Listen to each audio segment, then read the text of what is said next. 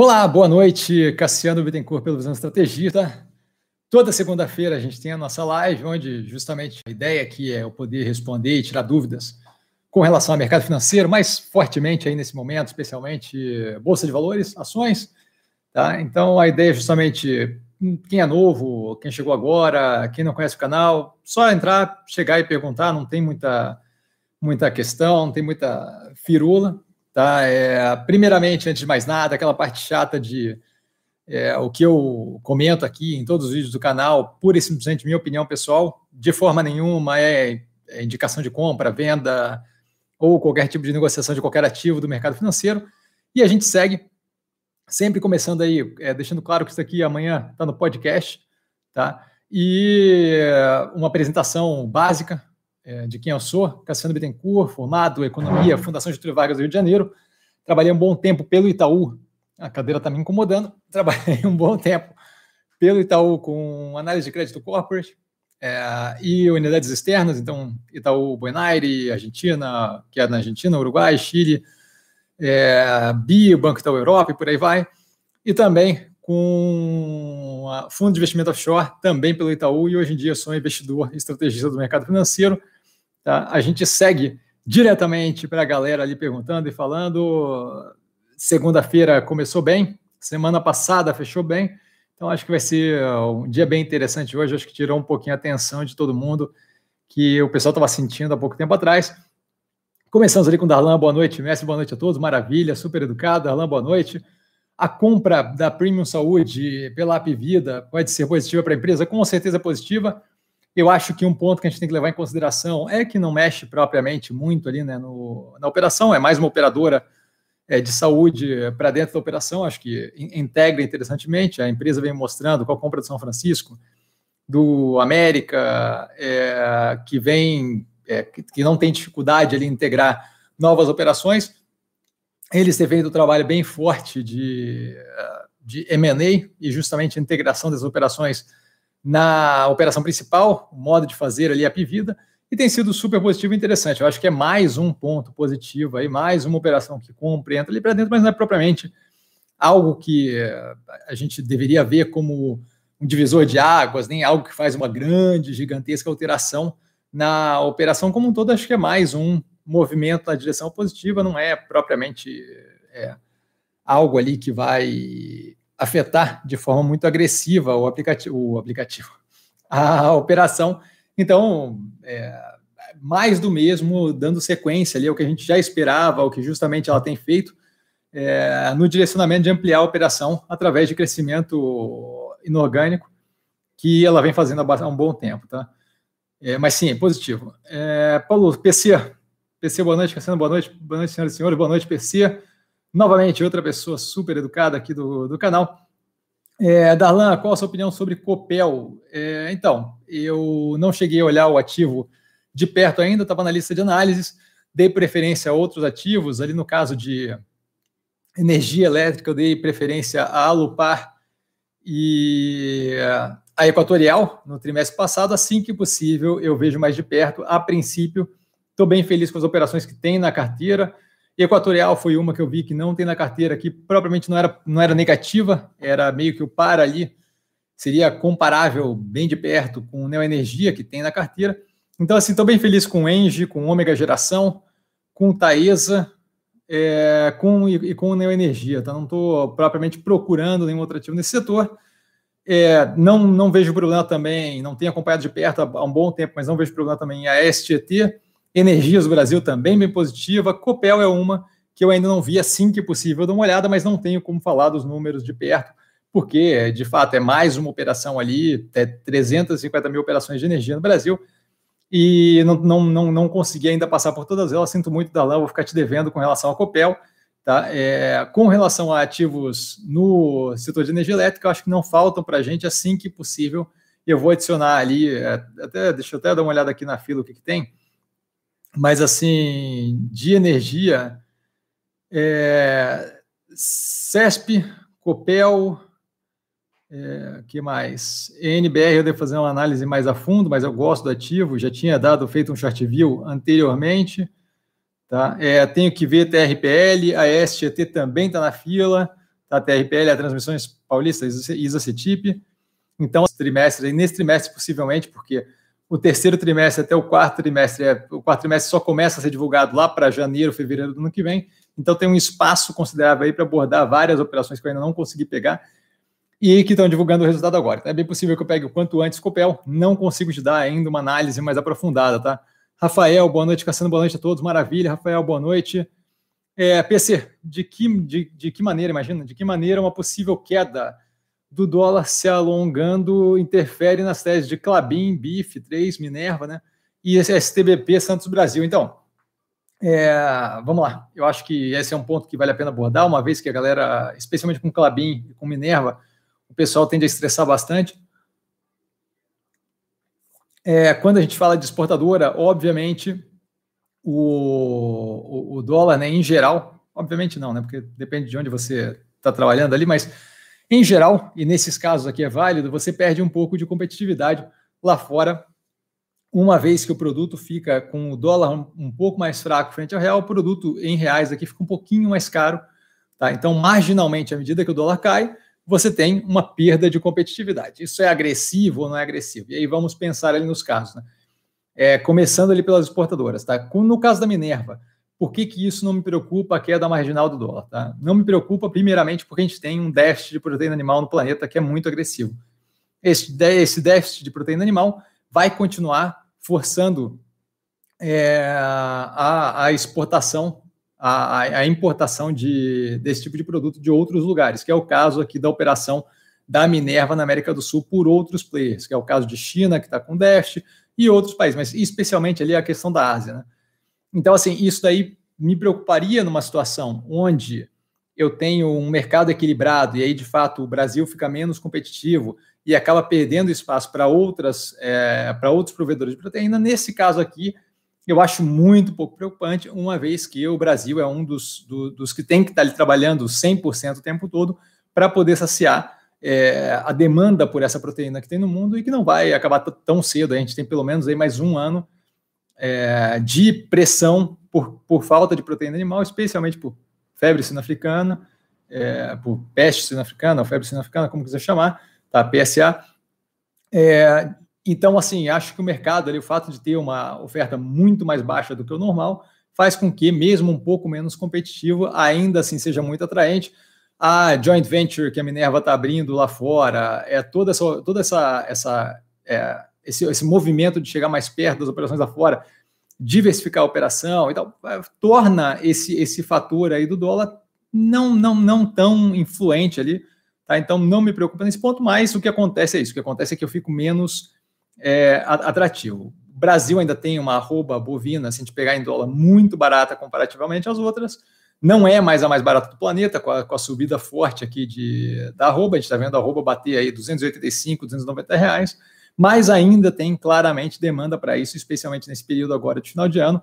Tá? Então, assim, eu não vejo como preocupante, é, especialmente se a gente considerar os resultados que a Minerva vem tendo, mesmo com o dólar em níveis. É, a gente viu ela, ela, ter resultados bem positivos com o dólar em níveis mais baixos do que a gente tinha uma, duas semanas atrás, então não é propriamente algo que me preocupa. Ah, Cassiano, mas pô, a arroba está subindo e tal. A arroba está subindo e está tendo negócio, sabe? A gente viu aí o resultado que teve do último trimestre é, da Minerva e foi um resultado bem positivo. Foi, foi se não me engano, 0,7 é, pontos percentuais a mais de margem EBITDA do que o mesmo período do ano passado. E no mesmo período do ano passado o dólar estava consideravelmente mais baixo, a arroba estava é, consideravelmente mais baixo também. Então, assim, a gente tem conseguido aí manter o, o funcionamento da operação de uma forma a repassar esse aumento da arroba é, e a oscilação do dólar nesse período de uma forma bem tranquila. Eu acho que a operação está indo super bem, mas marginalmente a gente vê ali uma perda de competitividade. No mesmo caso da Clabin, que perde competitividade lá fora, uma vez que a gente tem aí o, o, o produto que ela vende lá fora um pouco mais caro, quando comparativamente é, com um dólar marginalmente mais alto frente ao real. Né? O, a Clabin trabalha com custo caixa de celulose muito baixo, que ajuda bastante a conseguir reduzir o custo e manter as margens muito altas. A gente viu ali a margem do trimestre passado EBITDA de 40%. Então, novamente, não é algo que me preocupa. Mais do que isso, o projeto da Clabin, da Clabin ali, o porquê eu estou investido naquele ativo, é muito mais vinculado à substituição plástico de uso único por embalagem sustentável do que propriamente o, a jogada de curto prazo de ser uma exportadora e o dólar está mais alto. Tá? É, mas com certeza é, o mercado vê isso como negativo e acaba é, trabalhando ali com é, dando um desconto ali no preço. Né? Eu vejo como uma chance de aumentar a posição, não nesse momento 100% tomado, mas maturando tese, a Clabin caindo de preço, com certeza vai ser jogado dinheiro lá dentro. Tá? Com, relação Brasil, com relação a Santos Brasil, é um movimento completamente contrário. A Santos Brasil tem margens muito maiores na operação dela com importação do que com exportação. Então, quando eu tenho um dólar em queda e que se mantendo mais baixo, eu tenho um aumento na viabilidade de importação, justamente no movimento contrário da exportação, né? mais, o real fica mais forte frente ao dólar, proporcionalmente, e nesse movimento fica mais barato para mim, marginalmente ali, importar os produtos que eu tenho interesse. Então, assim, isso daí deve aumentar a quantidade de importação à medida que isso vai ficando é, mais barato. Vale lembrar que esse tipo de, de, de operação é contratado 90 dias antes, então, assim, vai demorar para aquilo afetar de fato a operação, tá? e o dólar tem que se manter nesse nível mas o que deve acontecer é justamente um aumento no nível de importação, e esse nível de importação deve melhorar a margem, rendimento da operação da Santos Brasil. Tá? Então, basicamente, são esses três é, pontos aí para levantar. Tá?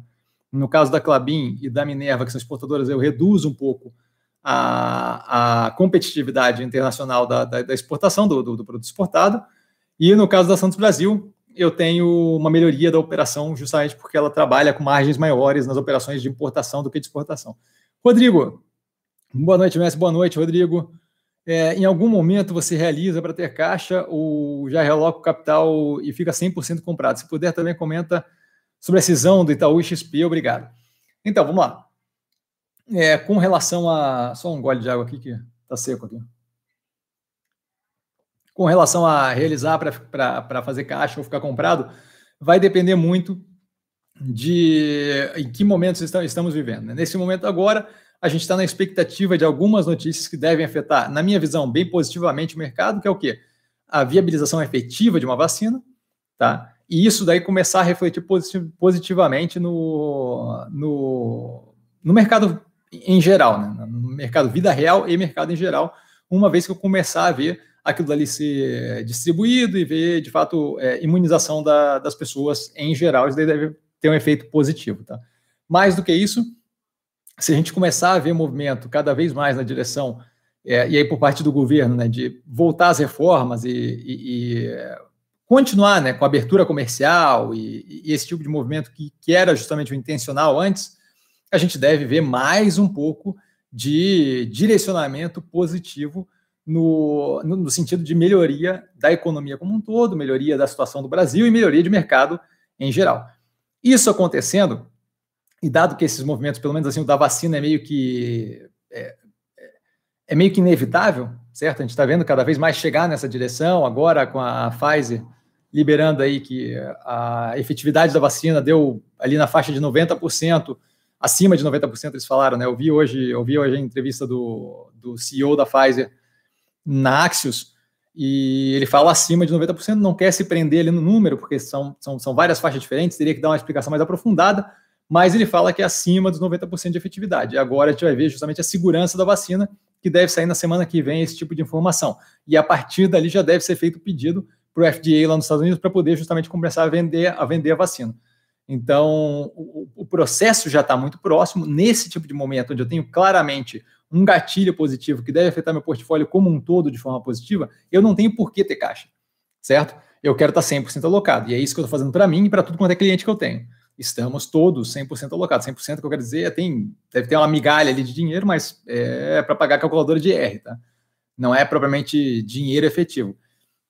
Então, nesse momento, 100% alocado. Em outros momentos, eu tenho interesse sim em realizar operações que já tenham dado o que tenha que dar na minha visão, que já tenham atingido o que, o que tinha para atingir na minha visão e fazer caixa a partir daquilo. Foi o caso de tempos atrás, o, o caso da Login é, 20 dias, 45%, fechou a operação que tinha para fechar, aquilo ali virou caixa de novo, e aí olha-se para o mercado e vê, vê se o que tem de, de, de, interessante. Às vezes uma operação ou outra de curto prazo, eu não estou muito confortável em comprar para longo prazo naquele preço, às vezes sim uma alocação mais, mais de longo prazo.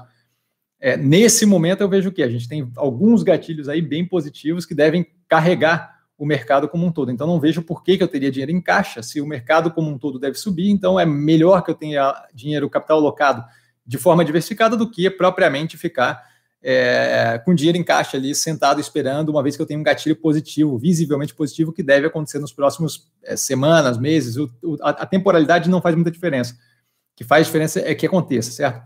Com relação à cisão do Itaú e XP, não é propriamente cisão, tá? É, é um movimento ali de grupo econômico de pegar os ativos que estão, a participação que eles tinham na XP e jogar numa, numa, numa, num CNPJ diferente, mas aquilo ali é pura e simplesmente é, é, é, é um movimento técnico para eles eventualmente poderem reorganizar aquilo ali dentro do grupo econômico. O, o efeito daquilo ali para a gente em geral é só especulação que tem em cima daquilo.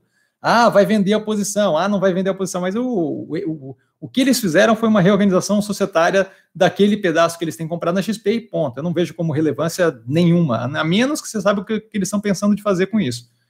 Como ninguém sabe, porque ninguém está na cabeça dos caras que estão de fato, que tem de fato poder decisório ali, eu não vejo por que ficar confabulando em cima disso. Tá? É, não acho que é relevante, acho que pode ter algum, algum objetivo com isso, pode ter algum objetivo, eu não tenho como saber, você não tem como saber, então é, vira ali o vira vira é, um sinalzinho que o mercado usa para ficar especulando em cima, diz que compra, diz que vende, diz que não sei o que. Para mim assim irrelevante, tá? É um movimento técnico de dentro do grupo econômico para reorganizar as coisas. Não vejo como relevante.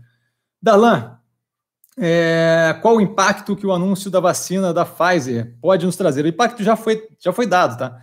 Hoje, se você vê, o mercado subiu com força, é, em parte por causa da resolução da, da eleição americana, que a gente tem é, vitória já. Já temos um, um elect, né, um, presidente, um presidente eleito já, que é o Joe Biden, com a Kamala Harris de vice, e já estão, inclusive, tentando aí, pelo menos, né, o Trump não está querendo deixar, mas já estão tentando colocar o time de transição para trabalhar, justamente para já entrar é, funcionando bem, uma vez que o Trump sair em janeiro. De qualquer forma, é, parte desse parte do efeito foi essa resolução e parte do efeito foi justamente os dados positivos da Pfizer hoje de manhã. Acho que à medida que a gente tiver mais dados positivos e uma maior confirmação e início de distribuição nas próximas semanas, a gente deve começar a ver o mercado reagir ainda mais positivamente. Mas, obviamente, uma vacina é algo positivo que vai ser aceito pelo mercado e recebido pelo mercado como algo positivo, certo? Mais importante do que isso é a gente entender que isso daí vai ser um processo que não vai ser dos mais rápidos, e isso não é nem a negatividade que falam, ah, a logística vai travar tudo e não vai deixar a gente ter vacina, e nem a positividade toda de sair uma vacina resolve o mundo. O que a Pfizer tem nesse momento é a produção, é a capacidade de produção até o final do ano de o quê? É, eles têm ali 50 milhões de doses feitas. Essa vacina deles, que teve o resultado aí de 90% de efetividade, é uma vacina que é uma dose dupla. Então, estamos falando de imunização de 25 milhões de pessoas, não é propriamente um número grande. Aquilo dali vai ser distribuído entre uma sequência de países por contrato de venda e tal. O Brasil hoje já está negociando isso. Eles, é, pelo que falou o CEO, inclusive, eles devem fazer uma, uma, uma, forma ali de dividir, sem levar em consideração pura e simplesmente pagar mais, levar mais, né? Fazer uma coisa mais, vamos botar aspas aí, porque não acho que cabe a gente julgar isso, mas uma coisa de uma forma mais humana, tá? E aí tem que ver como é que vai ser definido isso. Mas uma vez é, distribuído, aquilo ali deve passar através de uma aí cada país, aí ele, ele, ele, o próprio CEO da Pfizer já falou, olha, não quero me meter na forma como isso vai ser distribuído dentro do país.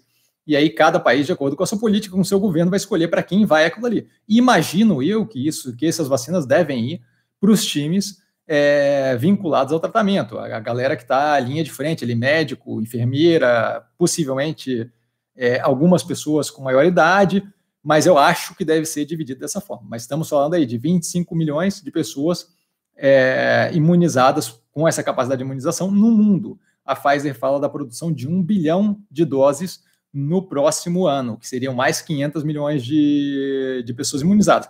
A gente pode ver que o número não é propriamente gigantesco. Junto disso, a gente tem uma sequência de outras vacinas que estão em desenvolvimento, que têm um potencial de, de, de, de se tornarem efetiva. A grande graça qual é? é? Que uma vez que eu começo a vacinar, e aquilo ali começa a me dar algum nível de imunidade, eu começo a quebrar os elos que tem de transmissão da doença. Então, assim, por mais que eu não imunizo todo mundo, eu começo a reduzir a capacidade de infecção daquele vírus, justamente porque é, aquele elo que eu ia fazer entre essa daqui e a outra pessoinha, ali um, um outro desse já não tem, porque está imunizado e por aí vai.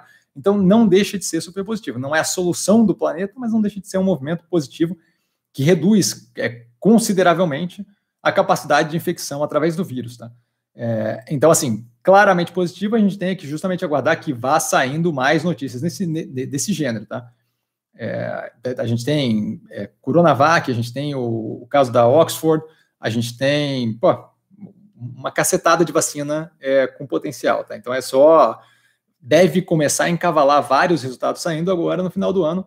Tá? É possível que a gente já tenha o início da distribuição de algum tipo de vacina, especialmente essa da Pfizer, agora no final do ano. Então não deixa de ser positivo. Brida, boa noite, mestre, boa noite, Brida, Edivaldo, boa noite. Ícaro, solta o like, galera. Ícaro, aliciando o pessoal. Jean, olá, boa noite, mestre, boa noite. Jean, novamente consegui assistir a live, desculpa, ao vivo a live. Estou pensando em migrar meus ativos Camil para BIF e Grendene para Clabin. Seus comentários são sempre importantes. Obrigado, eu que agradeço, cara. Só para esclarecer, sei que são empresas distintas. É é mais para diminuir a carteira. Estou com 32 ativos. Não eu, eu não, eu não vejo como propriamente negativo, tá? É, eu acho que o movimento ali é bem positivo. Novamente, é, vai, vai muito de cada um, mas eu acho que o movimento é muito positivo, especialmente com essa segurada de preço da Minerva na faixa dos 10 e aquela BIM agora caindo um, um valor considerável, tá? Eu acho que é um movimento bem positivo. É, Alex, boa noite, Cassiano. E a todos presentes, maravilha, Alex, boa noite. E essa Amazon cada vez mais forte aqui no Brasil, hoje anúncio de abertura de algum centro de distribuição, ainda sem preocupação devido a vivarejo, valeu, Cassiano. Então, eu acho que assim, é, eles têm total direito de entrar aqui e tentar expandir as operações, e não, não vejo isso como nada problemático. Acho que a expansão dessas operações aqui é algo natural, tentativa de conquistar mercado. Não acho que é propriamente preocupante, tá?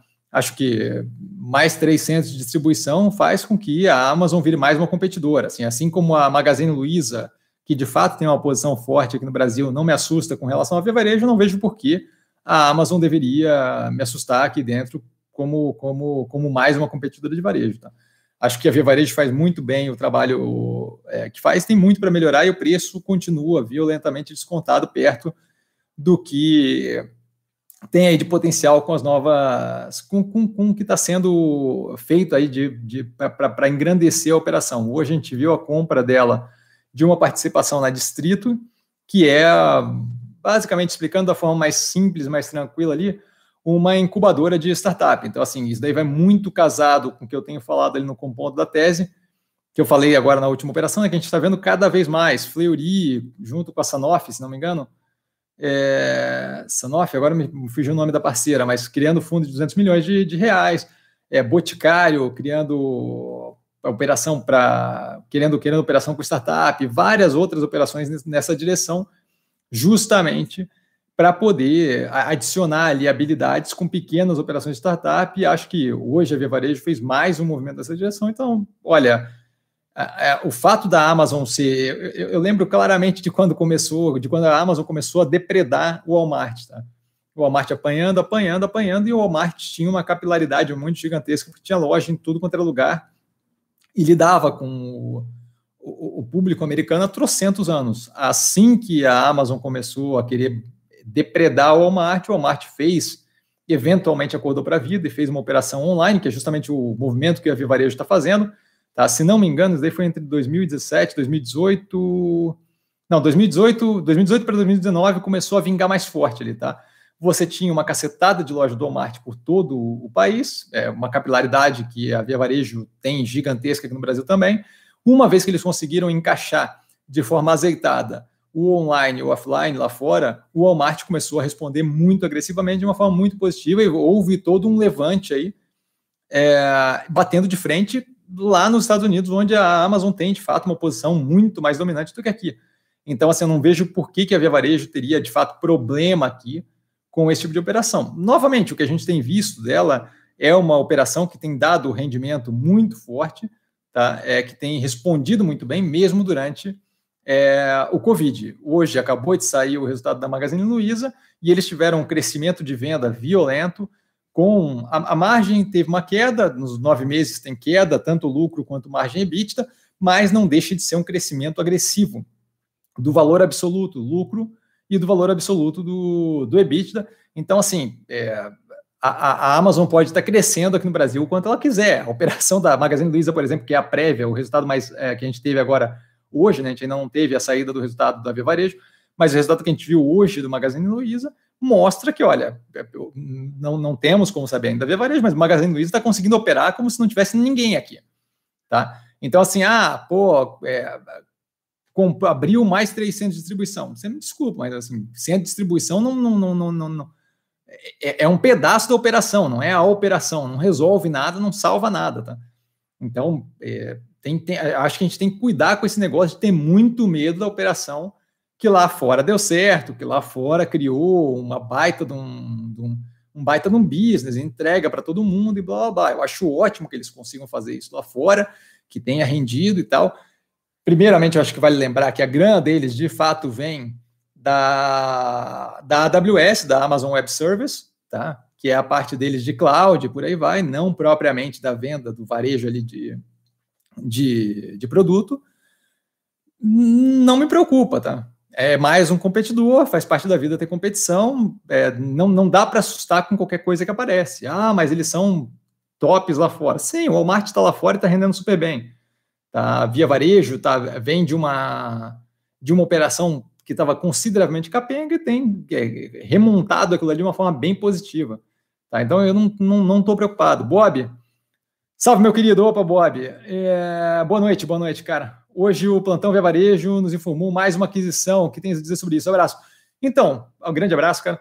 Como eu estava dizendo, é, eu acho que assim, super positivo. É, e mais do que isso, mais positivo do que ficar comprando startup em startup, eu acho que você ter uma incubadora onde você pode dar uma parte do direcionamento de onde aquele capital vai ser investido e quem a gente vai acelerar e quem a gente não vai acelerar naquele processo, qual operação vai ser plugada com qual operação, eu não consegui ver ainda exatamente quais são, é, qual, qual, é a, como, como, é que funciona efetivamente a distrito que eles compraram ali uma participação, tá? Mas é, uma vez que a gente tem ali um, uma operação de incubadora, a gente fica mais perto e consegue ter uma visão mais ampla e mais, mais próxima de muitas outras operações e saber exatamente o que pode encaixar com, com a operação da Via Varejo, não. É, eu acho que o fato da Via Varejo estar agora é, vinculada à parte financeira também mais forte, de, através do banco, de querer trabalhar com os vendedores mais independentes, mais autônomos, é, de usar o querer usar o, as lojas como hub de distribuição de uma forma mais agressiva, tudo isso abre espaço para várias operações aí vinculadas à tecnologia de logística, de comunicação, especialmente naquela questão dos vendedores, de conseguir faturar direto pelo celular os produtos e é, de last mile, de entrega de última milha, e por aí vai, que, pô, podem ser muito ajudadas por pequenas operações que reservam pequenos pedaços da operação como um todo. E isso daí, para ter isso, ao invés de investir numa empresa aqui, numa empresa ali, vale muito mais a pena é, é, ter uma incubadora onde eu consigo ver trocentas operações ao mesmo tempo e, de fato, dar uma guinada de para onde é que vai o meu investimento e pegar do começo e justamente levar aquilo de uma forma mais direcionada para o que eu quero do meu negócio. É, outra coisa que eu ia falar agora da. Ah, então, assim, para quem gosta de futebol, eu não sou provavelmente fã de assistir futebol nem nada, mas é, é, a ideia do time de base, certo? Você pode comprar o jogador já formado e ficar procurando em 350 mil times um jogador já formado, você pode pegar o cara de moleque, 300 mil cara de moleque, é, que vão te dar um custo consideravelmente menor, criar da base, aquilo dali vai peneirando, peneirando, peneirando. Se saírem três, dois dali, tá ótimo, certo? E já saem com um molde do time, sabendo como é que é o time, conhecendo todo o corpo técnico do time. A mesma coisa funciona para incubadora, tá? É, eu estou pegando ali operações que foram é, a gente a gente pegou e está fazendo trabalhar e operar e linkando elas e fazendo networking por aí vai desde o comecinho. Então eu já sei como guinar aquilo, ajudar a guinar aquilo numa direção que seja mais positiva para contribuir para a operação da Revarejo daqui a pouco. Então, eu acho super positivo, acho essa compra muito mais interessante do que compra de operações que já estão azeitadas, que acabam ajudando no curto prazo muito mais agressivamente, como aquela operação lá de Last Mile, é, log alguma coisa que a, gente, que a gente comprou um tempo atrás, é, eu, eu, entendo a necessidade dessa ajuda no curto prazo, mas eu acho que é muito mais é, promissor no longo prazo a, a, o investimento nessa incubadora de startup do que propriamente aquela operaçãozinha que agora no curto prazo ajuda, vai crescer e é positivo e tal, mas não vai gerar tanto fruto possivelmente como uma incubadora de como uma incubadora de, de startup, tá? Então eu gosto bastante da operação. Lúcio, boa noite, mestre. Boa noite, Lúcio. Pargata saiu 8% hoje, acho que por causa da queda do dólar. Pensei em comprar, mas achei que os múltiplos muito caros. É, preço sobre lucro mais que 120. Então, novamente, acho que vale a pena lembrar. Querer usar múltiplos sem comparatividade, querer usar múltiplo como valor absoluto, acho que é, é, é completamente é, descasado, tá? É, a, a gente vai encontrar várias, vários ativos que estão posicionados em setores diferentes e que têm preço sobre lucro considerado pelo mercado como algo páreo e justo, que são completamente diferentes, porque operações são diferentes das outras. E isso daí é muito, deveria ser muito mais usado, minha visão, como algo comparativo, tá? O preço sobre lucro de uma Pagatas versus uma Vulcabras versus uma Grandene ou qualquer coisa assim, não é propriamente o mais comparativo, tá? Não dá propriamente para comparar. É, eu acho que a, a Alpagatas tem uma operação bem é, como é que eu vou dizer, peculiar e específica dela, não sei se dá para jogar assim, mas seria um pouquinho mais justo. Acho que esse tipo de índice vale muito no caso lá do Grupo Mateus. Grupo Mateus versus Carrefour, aquilo daria é comparável, tá? Então, assim, preço sobre lucro não é algo que eu usaria, preço sobre EBITDA não é algo que eu usaria para fazer essa comparação como valor absoluto. Esse eu acho que é o primeiro ponto. Tá? Com relação ao segundo ponto ali de, de, de, de a queda por causa do dólar, não sei se foi a queda por causa do dólar, eu estou querendo ver a operação deles há algum tempo, tá? É, não, não, não sei como é que está a operação por dentro. Gosto da, da ideia da Havaianas. Eu acho que é um ativo que é, é, é uma, uma operação que não envolve muita inovação e mesmo assim se mantém num nível muito alto há muito tempo. E teria, teria que ver mais a fundo como é que está a empresa para ver se de fato a precificação faz, faz sentido. Assim que possível, é uma das que está bem na fila, bem em primeiro lugar ali, porque é de fato uma operação que eu tenho bastante curiosidade.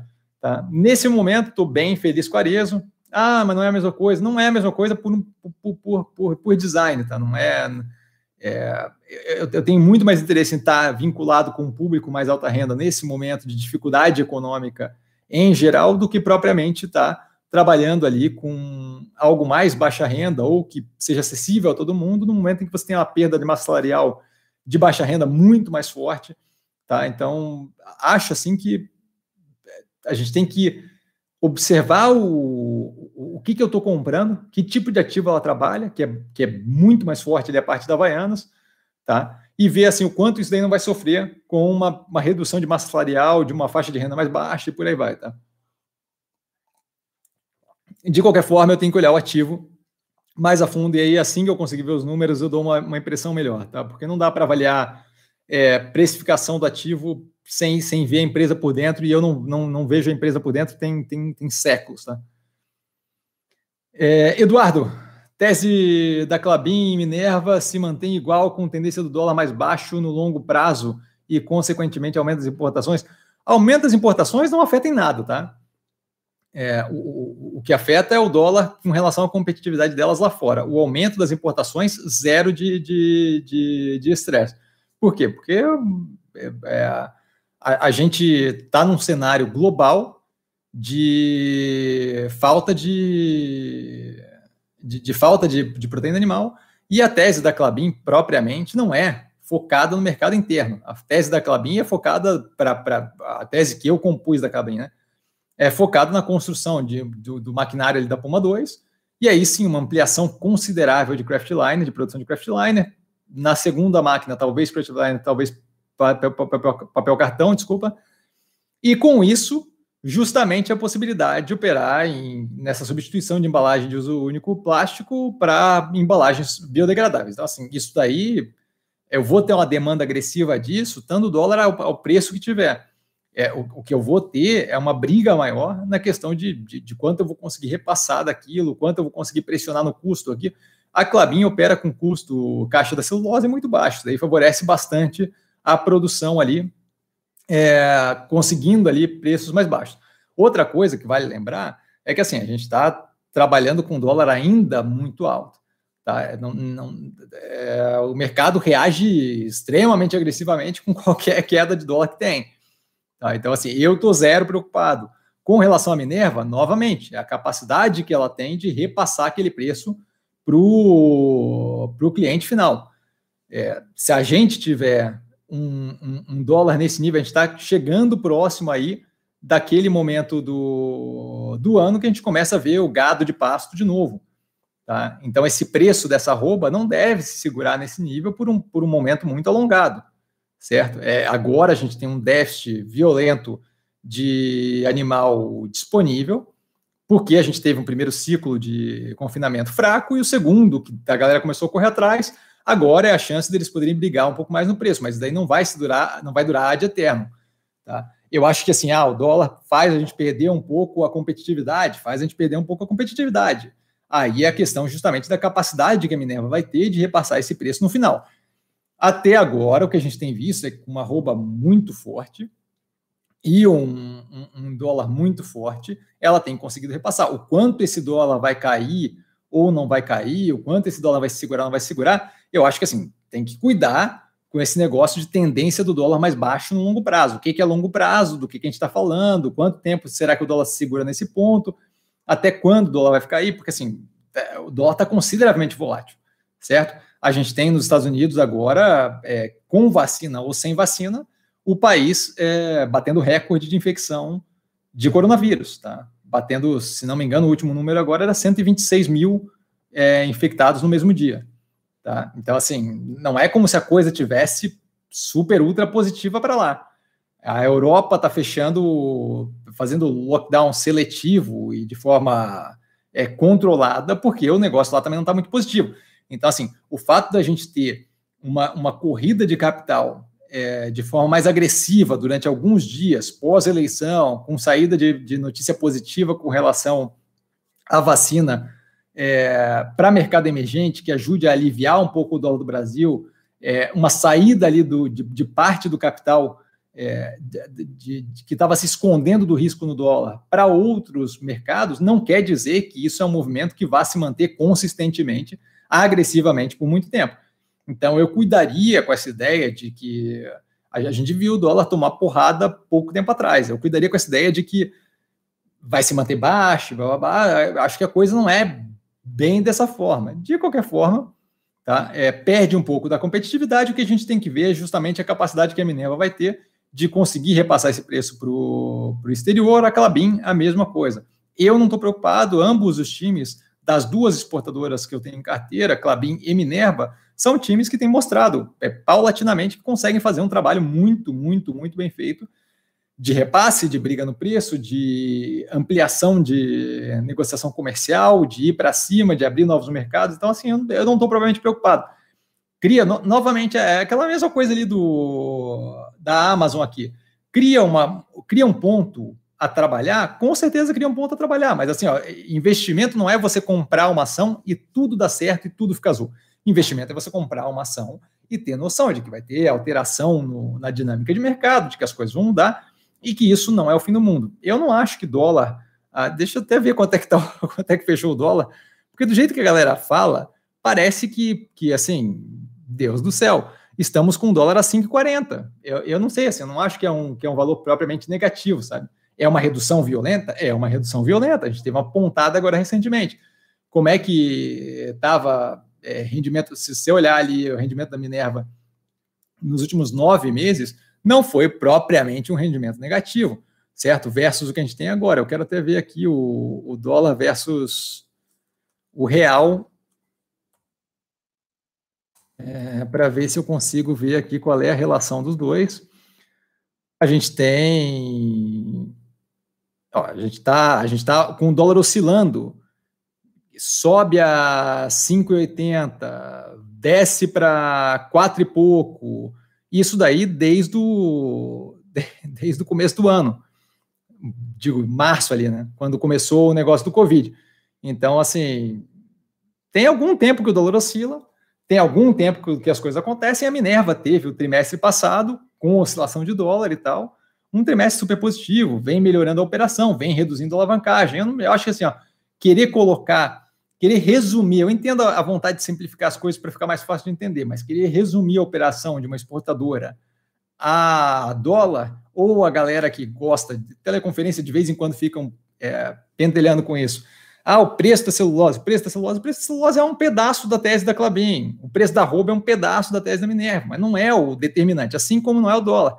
Então, eu estou tranquilo com a operação, perde um pouco da competitividade se o dólar se mantiver caindo, mas é, tem, tem, tem que é, precisa da bola de cristal para saber para onde é que o dólar vai.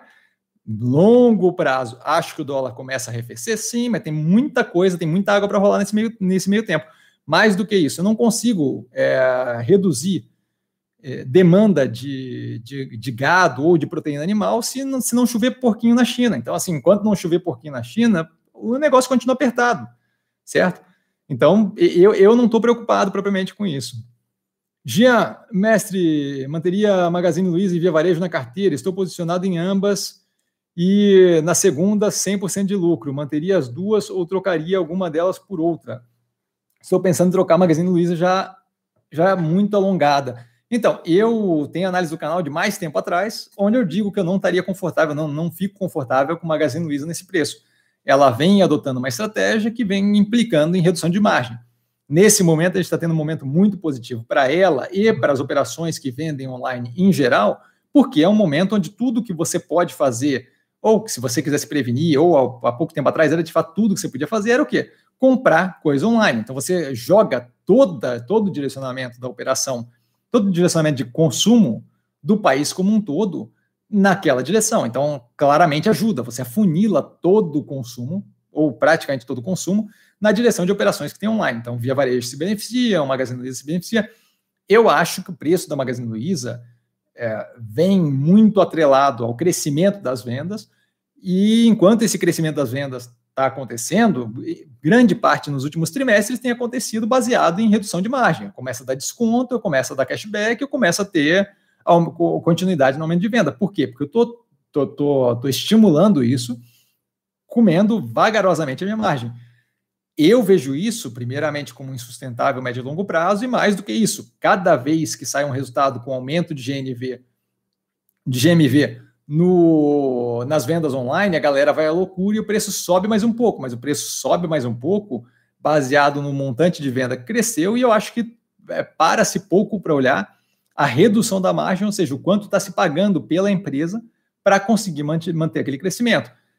Eu vejo isso como, como, como, como me, me desagrada. Tá? Eu entendo, show de bola funciona super bem, mas teoria do Chevette BMW Série 3, um baita de um carro, animal o carro, show de bola, legal pra caramba, mas eu não pago um milhão e meio naquele carro, por mais que seja um baita de um carro.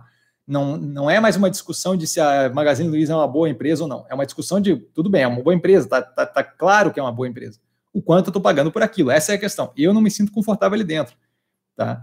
É, com relação a Via Varejo, estou comprado no ativo e não pretendo soltar tão cedo. Acho que tem bastante coisa ainda para acontecer. Acho que a gente está indo numa direção bem positiva e vejo ainda muito.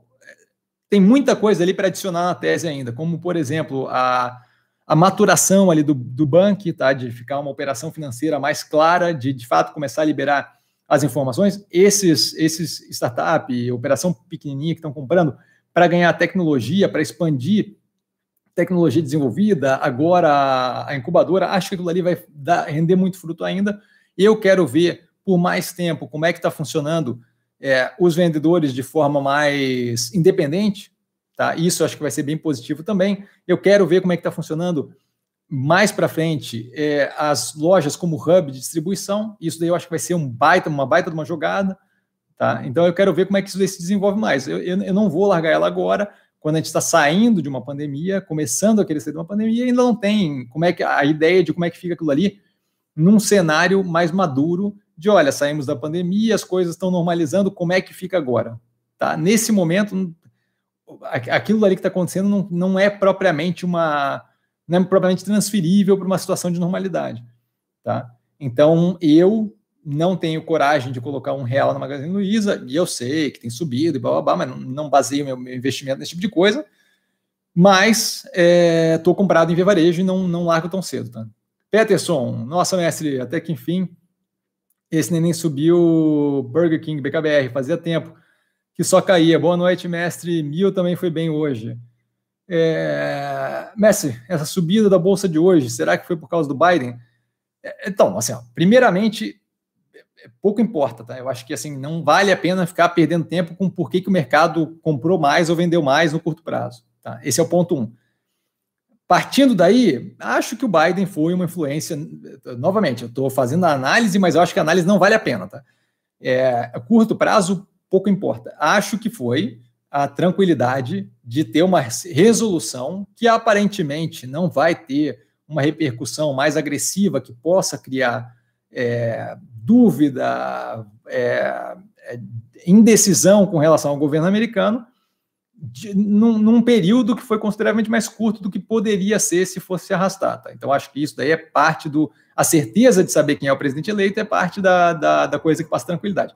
O segundo ponto, com certeza, foi a notícia da, da Pfizer hoje com relação a 90% de eficácia com a vacina. É muito positivo. A gente estava topando qualquer coisa com 50% para cima. Vem uma que tem 90%, que está próxima de estar de, de tá viabilizada, maravilha. Se a, o estudo de segurança vier semana que vem ou na próxima, dizendo que a vacina é segura, que eu não vi nenhum efeito colateral mais agressivo, pô, fechou. Certo? Eu tenho uma vacina com dose dupla, assim, não é a melhor coisa do mundo, mas começo a ter ali um, um norte de conseguir começar a resolver o problema de forma mais é, é, terminal, de fato, de forma mais é, definitiva. Tá? Então, parte Biden, não acho nem que Biden, assim, acho que parte é, a, a, resolução de uma situação que poderia ficar se arrastando.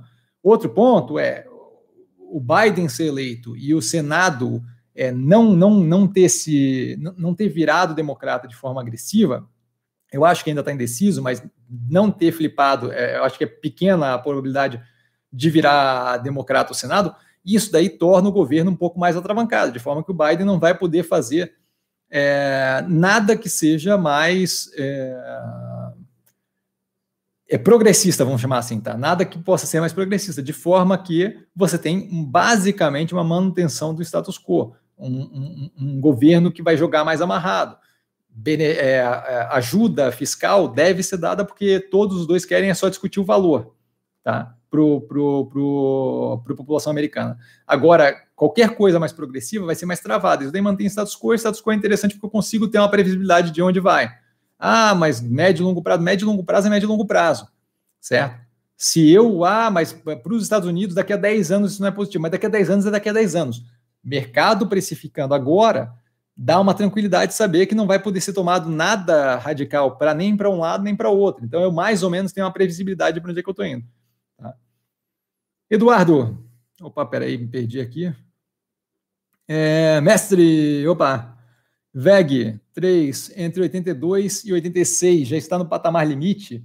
Então, eu não lembro exatamente qual é o valor do preço, tá? Minha cabeça é legal, mas assim, não tem esse nível de, de decorar valor assim. Só um pouquinho. Eu lembro na análise que tem um número. É, eu, eu, faço a, o comparativo lá e mostro quanto cresceu. Eu não lembro quais são os valores que estão lá, mas acho que lá eu deixo bem claro que no caso da VEG, estamos ali num movimento vertiginoso de crescimento, onde a empresa é show de bola, mas eu acho que descasou o preço do, da realidade. Eu não sei o quanto caiu nesse, nesse período, não estava acompanhando, não sei o quanto subiu. Vou até, deixa eu até dar uma olhada aqui, só para ver se, se, se, foi uma caída, se foi uma queda, uma caída é complicado. Se foi uma queda vertiginosa, a gente conversa. Não, ela deu uma bicadinha para baixo, não tem qualquer diferença do preço que estava. Ela está batendo ali, ela está batendo muito próximo das máximas que ela já teve. Então, assim, não, minha, minha, meu, meu pensamento continua exatamente o mesmo da análise. Adoro o ativo, acho que é um ótimo ativo médio e longo prazo. Acho que a empresa é muito boa, mas novamente o preço acho que está descasado, está pagando um crescimento futuro agressivo que eu não estou disposto a entrar. Eu acho que vale, continua valendo exatamente o que eu disse é, na análise, tá? Para mim, pelo menos, continua valendo exatamente o que eu falei na análise. Fábio, é, boa noite, Cassiano. Obrigado pela live, eu agradeço, Fábio. Obrigadão. Boa noite, cara.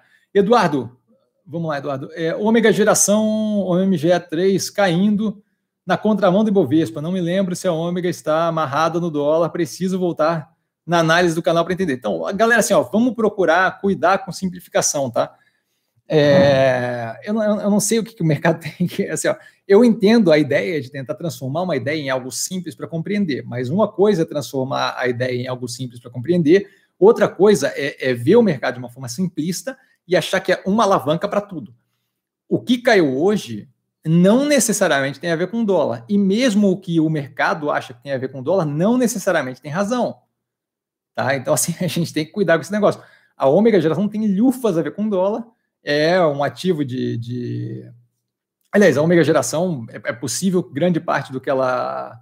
Que, que, que é, é, possível que, que ela tenha opções de compra de equipamento importado para montar os campos os campos eólicos que seja inclusive positivo a queda no dólar. Vamos cuidar para não achar que é uma alavanca que puxaram que mudou exatamente para todo mundo do mesmo jeito, tá?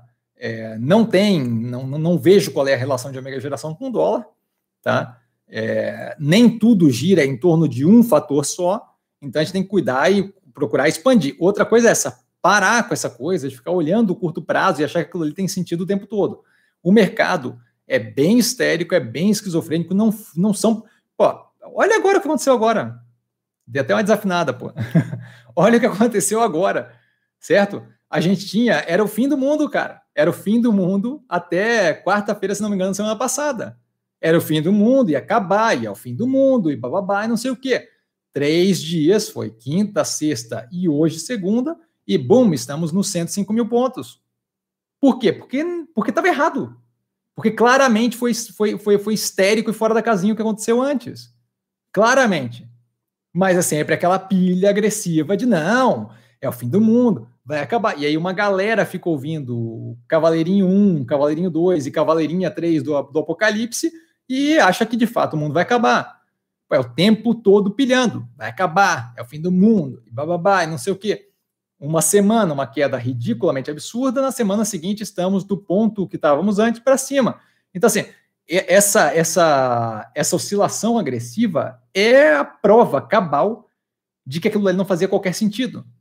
É, não, tinha por que derreter daquele jeito, assim como não tinha por que subir desse jeito agora. O que deveria ter é uma coisa mais contínua. Mas o que, que acontece? Esquizofrenia, insanidade, loucura aí. Olha, não quero ofender ninguém que possa ter alguma questão psicológica, psíquica, ou qualquer tipo de. de é, como é que eu vou chamar? É, condição mental, psicológica, qualquer coisa do gênero. Mas aquilo dali é o tipo de comportamento que não casa em nada com racionalidade, com, com, com, com balizamento na realidade de uma análise. Tá? Então, assim, a ômega geração caiu hoje. Eu não vejo qualquer motivo para a ômega geração cair hoje. Zero de motivo. A empresa está crescendo por alavancagem, indo bem, juros baixos, blá blá blá. Tá? Eu não vejo qualquer, qualquer motivo para a ômega geração cair. Então, assim, tem que cuidar com essa ideia de que, ah, não, aconteceu no mercado, então tem um motivo. Não, não tem um motivo. Não tem motivo. Não, não, não são poucas vezes que o cara, ah, o mercado vai cair, por quê?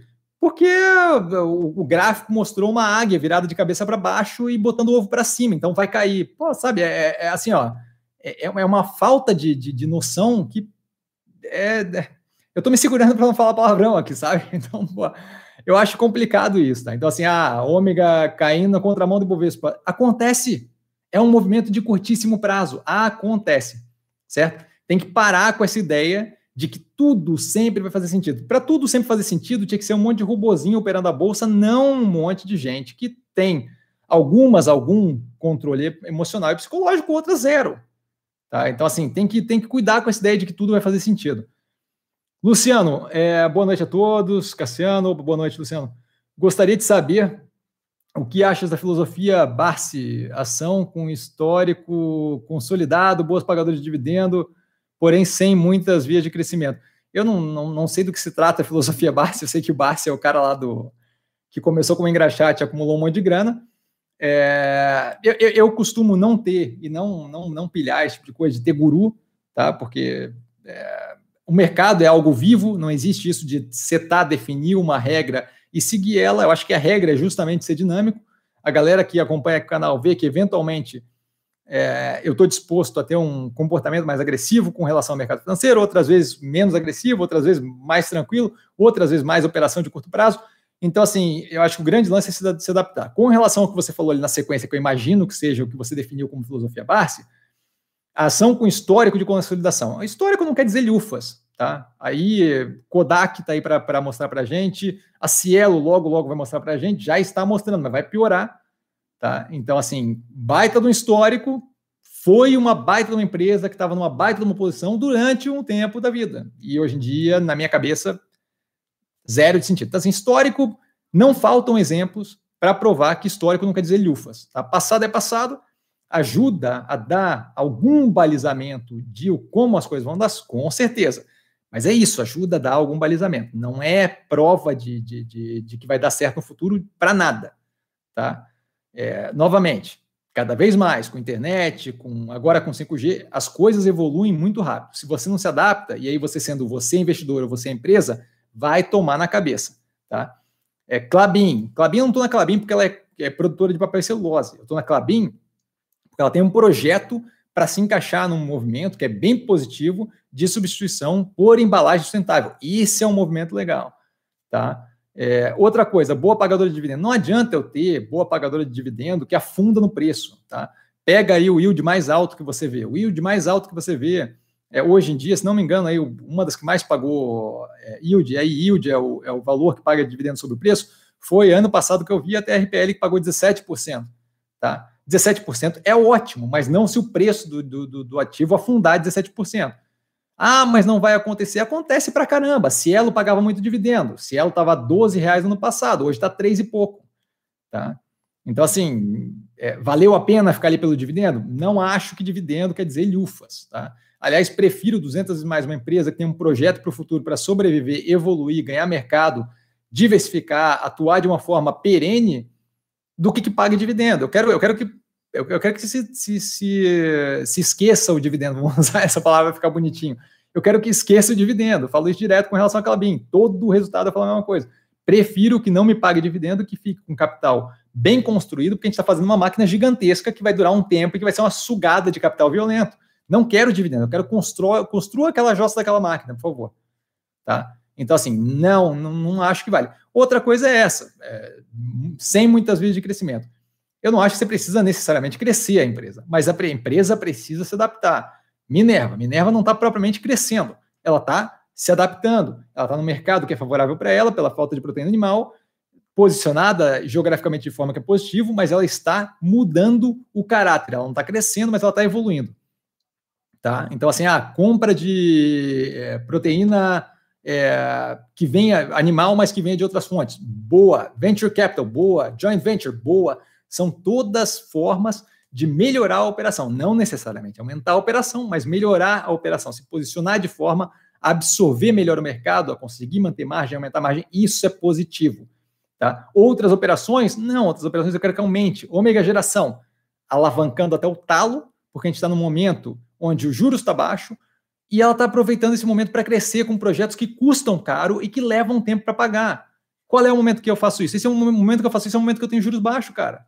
Por isso que o mercado é, de construção é um mercado que está aí cheio de, de, de, de, todo promissor. Por quê? Porque eu tenho um momento onde justamente favorece eu investir longo prazo, bolo de dinheiro que eu vou pagando aos pouquinhos porque o juros está baixo. Mesma coisa a mega geração. Ali é crescimento. A empresa está dobrando a cada X tempo. Eu não sei qual é o tempo certinho, mas se você ver a análise no canal, você vai ver que dobra a cada X tempo de, de, de capacidade instalada. Tá? Isso daí é o que eu quero. Tá? Esse tipo de operação, ah, Cassandra, mas não paga dividendo. Eu não quero saber que pague dividendo. Eu quero é que a empresa esteja sempre tinindo, se adaptando e capaz de sobreviver de forma mais agressiva, sendo a mais agressiva ou chegando nessa direção de ser a mais agressiva, de ser a mais qualificada para aquele mercado e é, que ela esteja sempre evoluindo, seja isso crescer, seja isso melhorar a operação, seja isso se adaptar à operação, tá? É, então, assim, a, a, a Engie, a é um outro exemplo bom. Não é nem crescer, nem melhorar como a Minerva está fazendo. A Engie está fazendo o quê? Está querendo se desfazer da geração de energia térmica que ela tem, que é através de carvão, que é um lixo. Aquilo ali não tem que estar tá ali. Tem que se desfazer, tem que vender. Esse é um outro movimento de redução de tamanho na direção certa. Por quê? Porque eu não me adapto, eu posso ser o pagador de dividendo do, do, do, do, do, céu, não, não interessa. Quem não se adapta não sobrevive. Vide Kodak, tem 300 outras operações aqui, dá para citar, que agora não vou ficar fazendo aqui a conta e lembrando, tá? Mas não faltam operações para citar é, que são péssimas. E aí a galera vai, vai, sempre tem um mala que traz. Ah, mas a Kodak subiu de preço recentemente. Sim, a Kodak subiu de preço recentemente, porque foi prometido um acordo para eles produzirem é, a, a matéria-prima de, de alguns remédios vinculados ao Covid sem qualquer tipo de embasamento técnico. Já virou um escândalo, já foi, é, já está sendo investigado, já deram para trás nesse empréstimo e a empresa já, já, já, já se estrepou de novo. Mais do que isso, aquele crescimento todo foi o movimento de especulação por causa do, do Robin, Robin Hood, que é o aplicativozinho de trading que a galera estava usando mais, investidor pequeno. Você tem uma, uma operação com volume pequeno, preço pequeno, um monte de investidor pequeno querendo especular, fizeram a mesma coisa que fizeram com a Hertz, e especularam e a ação subiu naquele momento, nada que tenha a ver com a viabilidade de retomar a operação. Diga-se de passagem, a Kodak foi quem inventou a câmera digital. Eles só não acharam que era bom o suficiente, que não ia nunca vingar aquilo. Então, assim, desabafei. Não, não sigo filosofia do Barassi. Tá? Júlio, é, e galera, assim, eu falo aqui assim, é, solta a voz, bababá, mesa alta, mas não tem nada a ver, assim, acho ótima pergunta, adoro responder tudo quanto é pergunta que vier, tá? Júlio, boa noite a todos, boa noite, Júlio. Darlan, o que você acha da Melk, Melnick? Desde o IPO vem caindo bastante, acho que vale a pena preço médio para baixo, eu acho que vale a pena preço médio para baixo, porém, entretanto, todavia, eu acho que vale a pena avaliar o seu portfólio, eu gosto da ação, estou comprado nela para cliente, não estaria, não estou preocupado, se tivesse caixa na época, teria comprado para mim também, zero de preocupação, tá?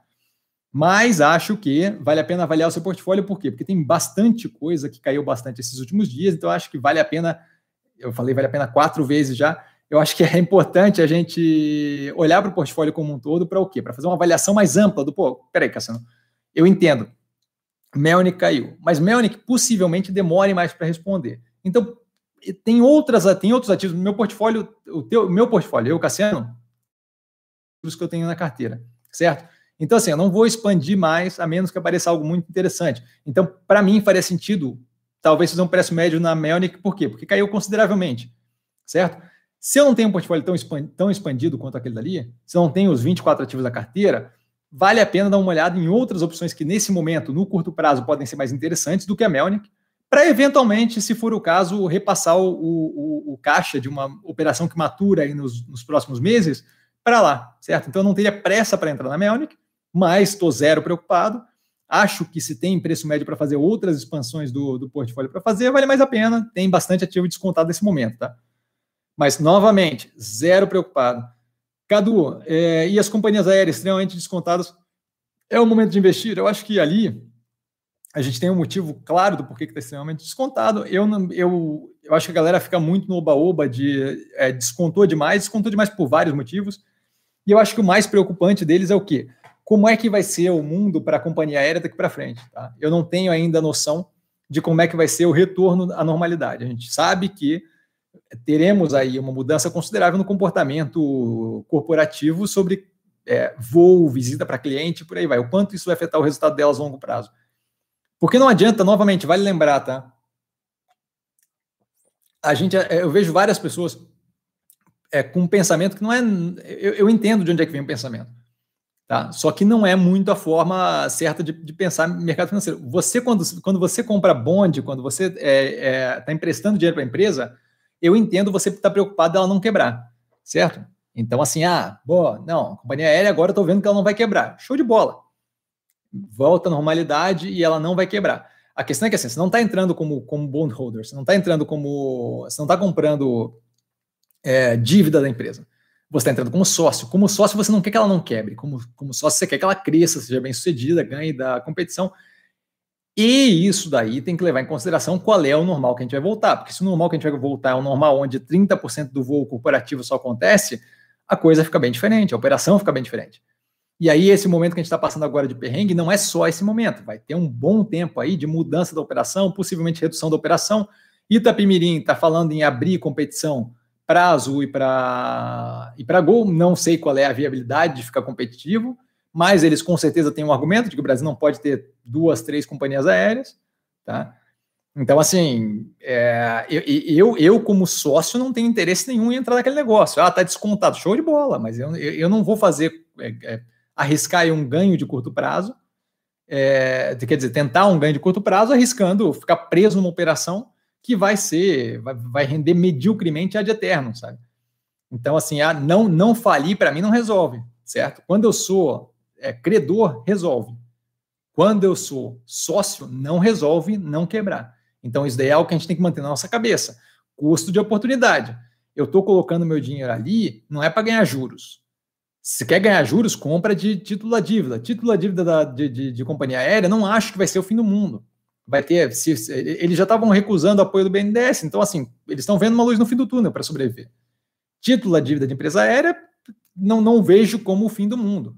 Acho, acho arriscado, mas não vejo como o fim do mundo. Agora, entrar como sócio no negócio, que eu tenho uma visibilidade muito pequena de como vai ser daqui a pouco, especialmente pela parcela que está vinculada a voo corporativo, a ponte aérea e por aí vai, eu acho complicado. Se a hora que normalizar a gente vê um cenário onde voo corporativo cai 50%, olha, a, projeção de, de, lucro desse tipo de operação vai ser bem diferente. Ah, agora está tendo prejuízo, mas daqui a pouco vai ganhar. Vai ganhar quanto comparado com quando era normal antes? Porque isso vai fazer diferença na hora de precificar o ativo. Eu não vejo nenhum interesse, tá? Custo de oportunidade. Um monte de operação que vai para frente, eu não vou me enfiar em operação buraco só porque está descontada, porque tem um motivo nesse caso para estar tá descontado. Rafael, olá Cassiano, olá. É, na sua opinião, por que empresa, as empresas brasileiras não sofrem as devidas punições quando se envolvem em fraudes, por exemplo, IRB? Ninguém será punido, os minoritários que se dão mal no fim. Então, vamos lá. Primeiramente, acho que é, vale a pena é, várias questões. A primeira coisa assim, ó, a regulamentação de punição, dependendo do que acontece, é definida por lei. Então, assim, isso daí é dado do jogo previamente. O Brasil, não é só o Brasil, né? Mesmo os Estados Unidos têm um histórico também de ser brando com esse tipo de punição. Eventualmente foi chocante quando os caras da Enroll, da WorldCom foram de fato presos. É, foi, foi um choque, porque foi de fato, olha, pô, tá vendo? Agora leva para cadeia. Mas o Brasil tem, tem, tem um histórico de ser brando com esse tipo de coisa, né? É, então, assim, o, o que que o que, que eu procuro fazer? Eu procuro não me envolver com empresa que não tem um histórico bom de governança ou que tem uma diretoria que claramente faz as coisas de um jeito que eu acho meio escuso, meio estranho. É, outra coisa é isso, quando começa a ficar estranho, acho que vale a pena pensar em cair fora, sabe? É, quando a IRB começou a dar pau, com a, com a carta da esquadra, e eles começaram a negar, a hora que eles resolveram ali, ali já não valia estar tá, tá, tá dentro por causa do setor, tá? Mas, assim, a hora que eles mentiram sobre a saída da, da, da, da galera do. A hora que eles mentiram sobre a saída de alguns dos membros do conselho, e na segunda-feira a galera saiu, ah, para mim ali já, já, tipo assim, pô, não dá mais para acreditar em vocês, cara. Não dá mais para confiar. E aí não dá mais para confiar, não tem como. Eu, eu não consigo investir numa, numa operação onde eu não confio na gestão, tá? A, a IMC lá, bem possível que responda super bem, tá? mas assim, tomou as atitudes que eu, que eu levanto na, na análise, especialmente aquela com relação ao PPP, ao, ao Paycheck Protection Program nos Estados Unidos, que eu acho é meio, meio oportunista. E assim, uma operação que faz aquilo ali, por que, que não faria outra coisa? Então, eu, eu novamente, não me meto. Tá? Então, assim, o, o, o, porquê que não acontece uma punição mais forte é porque o Brasil é leniente com esse tipo de coisa. E não é leniente porque, porque é, passam o pano no negócio. Não, é que legalmente não tem muito o que fazer, e ah, o jeito que é definido aqui, as punições são essa, multa de não sei quantos reais, blá, não sei o quê. Acho que vale, é, a gente tem que amadurecer com relação à preocupação em, em, em como prevenir é, que os minoritários sofram dessa forma com isso. Mas vale levar em consideração que o quê? Quando você investe num ativo, a responsabilidade de virar sócio é sua também. Então, assim, não é como se a gente que, que se coloca ali não está entendendo que existe um risco. Ah, mas é fraude. Show de bola. E aí tem que ser processado. Mas o processado não significa saudar o valor inicial da ação de quem assumiu o risco de ser sócio. É, é, é, ser punido significa, de acordo com a lei, é, responder aquilo. E o de acordo com a lei, responder aquilo é o que tem acontecido, é que a lei aqui é muito branda. Então, assim, novamente, eu reforço, quando eu falo aqui, ah, eu gosto da diretoria, acho que é consistente, bababá e tem seriedade, muita gente acha, ah, palhaçadinha, não, não, quer dizer nada. Eu acho que quer dizer, e eu, eu, vejo o que quer dizer nesse tipo de momento, sabe? É, a, a, consistência com a qual as empresas que eu tenho em, em portfólio têm operado, pô, é super positivo começa a ficar. Hoje em dia, a gente tem ali o, a Mills, que teve a sede. É, a sede. Teve busca e apreensão na sede por causa da cidade é, administrativa em Minas Gerais e babá. Até agora, a princípio, não veio nada que pudesse afetar negativamente a Mills, que tivesse algum envolvimento dela com isso.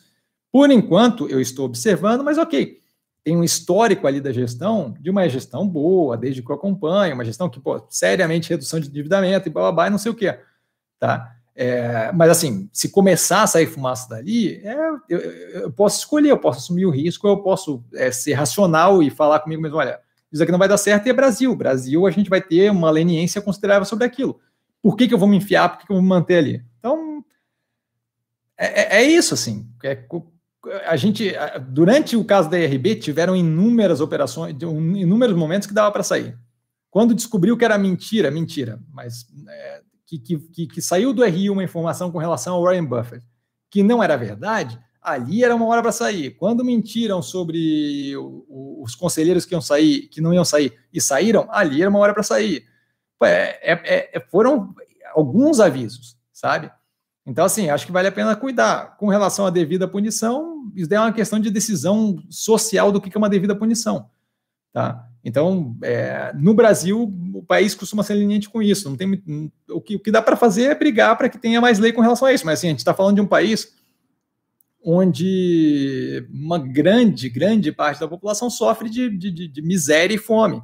Então, assim, eu não acho que no, no Congresso Nacional, o foco é resolver punição com relação a, a, a, empresa que cometeu fraude e lesou gente que tem como investir mesmo como minoritária. Então, assim, acho que tem outras coisas que, que, que recebem prioridade antes, tá?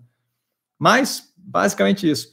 Nick, boa noite, mestre. Boa noite, Nick. É, se puder falar disso, gostaria de saber como você fez sua criação e acúmulo de patrimônio, se você teria algum conselho ou dica sobre o assunto. Cara, é, vamos lá. É, eu acho que assim, juro para você, parece besteira, mas acho que o, mais importante é a consistência, tá? Eu, por exemplo, durante inúmeras vezes, é, eu recebo 300 anúncios, são 37 para falar a verdade, para não falar 300. Eu recebo 37 lembretes todo dia no celular, que são coisas que eu preciso lembrar, que são coisas que eu preciso lembrar para manter consistência. Não é nada específico para fazer, é coisas que eu preciso lembrar consistentemente para manter a consistência do processo de tomada de decisão é, esse tempo todo que os investimentos têm dado certo e ido na direção certa, todos eles vêm baseados em manter a consistência. Então, assim, ah, quando a galera vem aqui, pô, Cassiano, é, pô, e a Oi e tal, porque tá barato tal. Eu sei que tá barata, eu sei que tem chance de subir, eu sei que tem chance de dar uma cacetada de ganho. Não casa com a forma como eu invisto. Então, consistência não me permite que eu coloque dinheiro lá, simples assim. E aí não acontece de eu me enfiar em buraco. Domo, a mesma coisa. Gafisa, PDG Realty, tudo isso a mesma vibe. Tá? Então, assim, ah, mas tal empresa e tal não tem muita informação. É o fato de não ter entrado na RB, a mesma coisa. Tá? Não tem informação suficiente. Está nublado, eu não consigo ver, eu não boto dinheiro. Então, acho que mais, uma das coisas mais importantes é consistência. Outra coisa que é bem importante é determinação, sabe? Eu trabalho feito um cão, para não dizer palavrão, tá? É, então, assim, meu, meus dias são seis e pouco da manhã, eu estou acordado e vou dormir, vou, paro de trabalhar 10, 11 da noite. Direto. Meu almoço é ouvindo podcast em velocidade 2. Tá? Então, assim, é, é, você quer chegar em algum lugar, você quer fazer negócio, exige para caramba. Eu não posso não, eu não posso me dar o luxo de não saber o que está acontecendo durante o tempo todo, com relação a tudo. Então, é bastante informação o tempo inteiro. Fora isso, pô, você quer entender como é que vai ser o futuro. Entender como é que vai ser o futuro não se resolve ouvindo CBN e CNN Brasil. Tá? É, saber como é que vai ser o futuro, você tem que explorar mais do que o dia a dia das coisas. Isso come um tempo, certo? É, fazer análise de empresa todo dia da semana, quando não é live, quando não é final de semana, come um tempo. Projetar para onde é que aquilo vai, come um tempo, pensando, isso tudo exige determinação. E determinação vem casada de consistência, porque é tenso todo santo dia tomar aquela escolha, tomar aquela decisão. É difícil, é pesado e é nessa direção. Vocês têm alguém, que sou eu aqui, que mastiga para vocês grande parte do processo. Isso daí faz com que o tempo de vocês ganhe um espaço violento. Por quê? Porque você não tem que ficar acompanhando full time, porque vem mastigado, certo? A gente tem compondo a tese, a gente tem análise da, da, das empresas, a gente tem a, a, live de segunda, então, assim, grande parte do negócio tem eu sempre acompanhando e, e dando ali, caso aconteça alguma coisa no Instagram.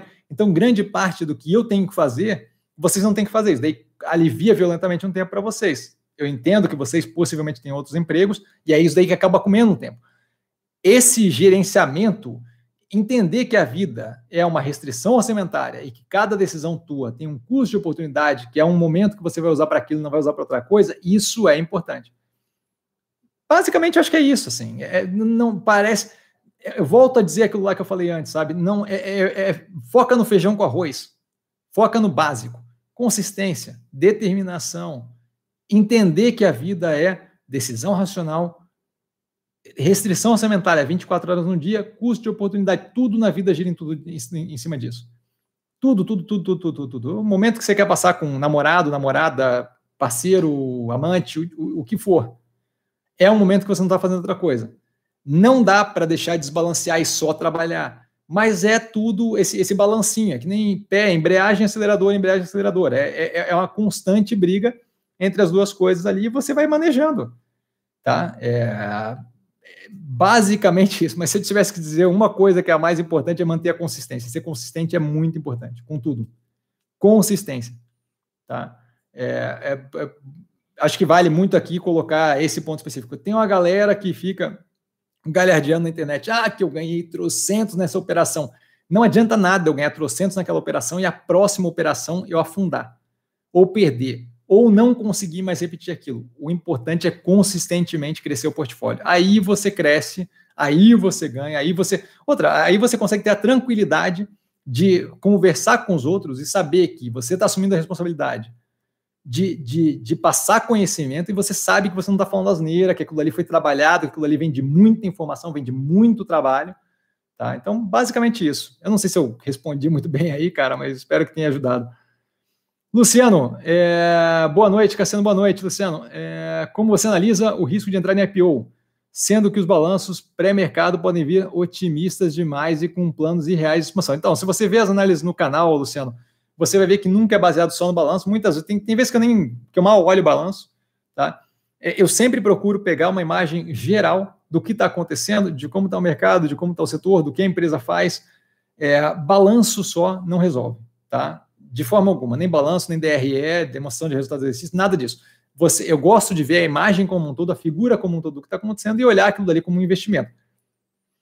Então, assim, é, eu acho que com relação à tua pergunta especificamente, eu já não entro pensando só no balanço. Então, essa parte já não, já, já não pega muito, tá? É, e, e, tem que ver o que, que você quer dizer com otimista demais. Aquilo ali tem que ser visto por uma auditoria. Então, a princípio, tem o ok de uma auditoria. Não quer dizer que é blindado, não quer dizer que é blindado. A gente viu por inúmeras operações aí a auditoria erra eventualmente, tá? Porque eventualmente conseguem fraudar e eventualmente erra mesmo, tá? Mas, assim, é, não dá, desculpa galera, para levar em consideração só balanço, nem só o que a empresa faz, nem só o oba-oba de startup, nem nada disso. Tem que levar o negócio como um todo. Tá? É, acho, aconselho você a dar uma olhada nas análises, especialmente a da Track and Field, que foi uma análise que eu fiz que não tem nada a ver com balanço.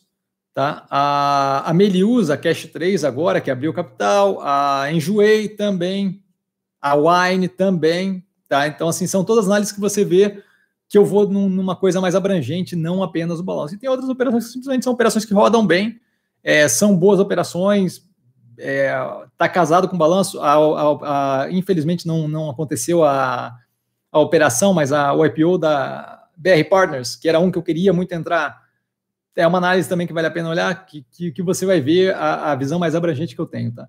Então, assim, cada análise é uma análise diferente. Como eu falei antes aqui, reforço. Ser dinâmico é uma coisa importante. Aliás, vai vai para o Nick ele também. Ser dinâmico. Ser dinâmico é bem importante. Tá? André, boa noite, Cassiano. Tudo bem? Opa, André, tudo bem, cara. Você? O que você acha de ETF? ETF é Exchange Traded Funds, são fundos de investimento que têm cota diretamente é, negociada na bolsa. Tá? Eu não gosto porque eu gosto de escolher os meus ativos, eu não quero um pacotinho fechado. É, tem alguns, especialmente nos Estados Unidos, tem alguns que são mais direcionados para uma coisa ou outra.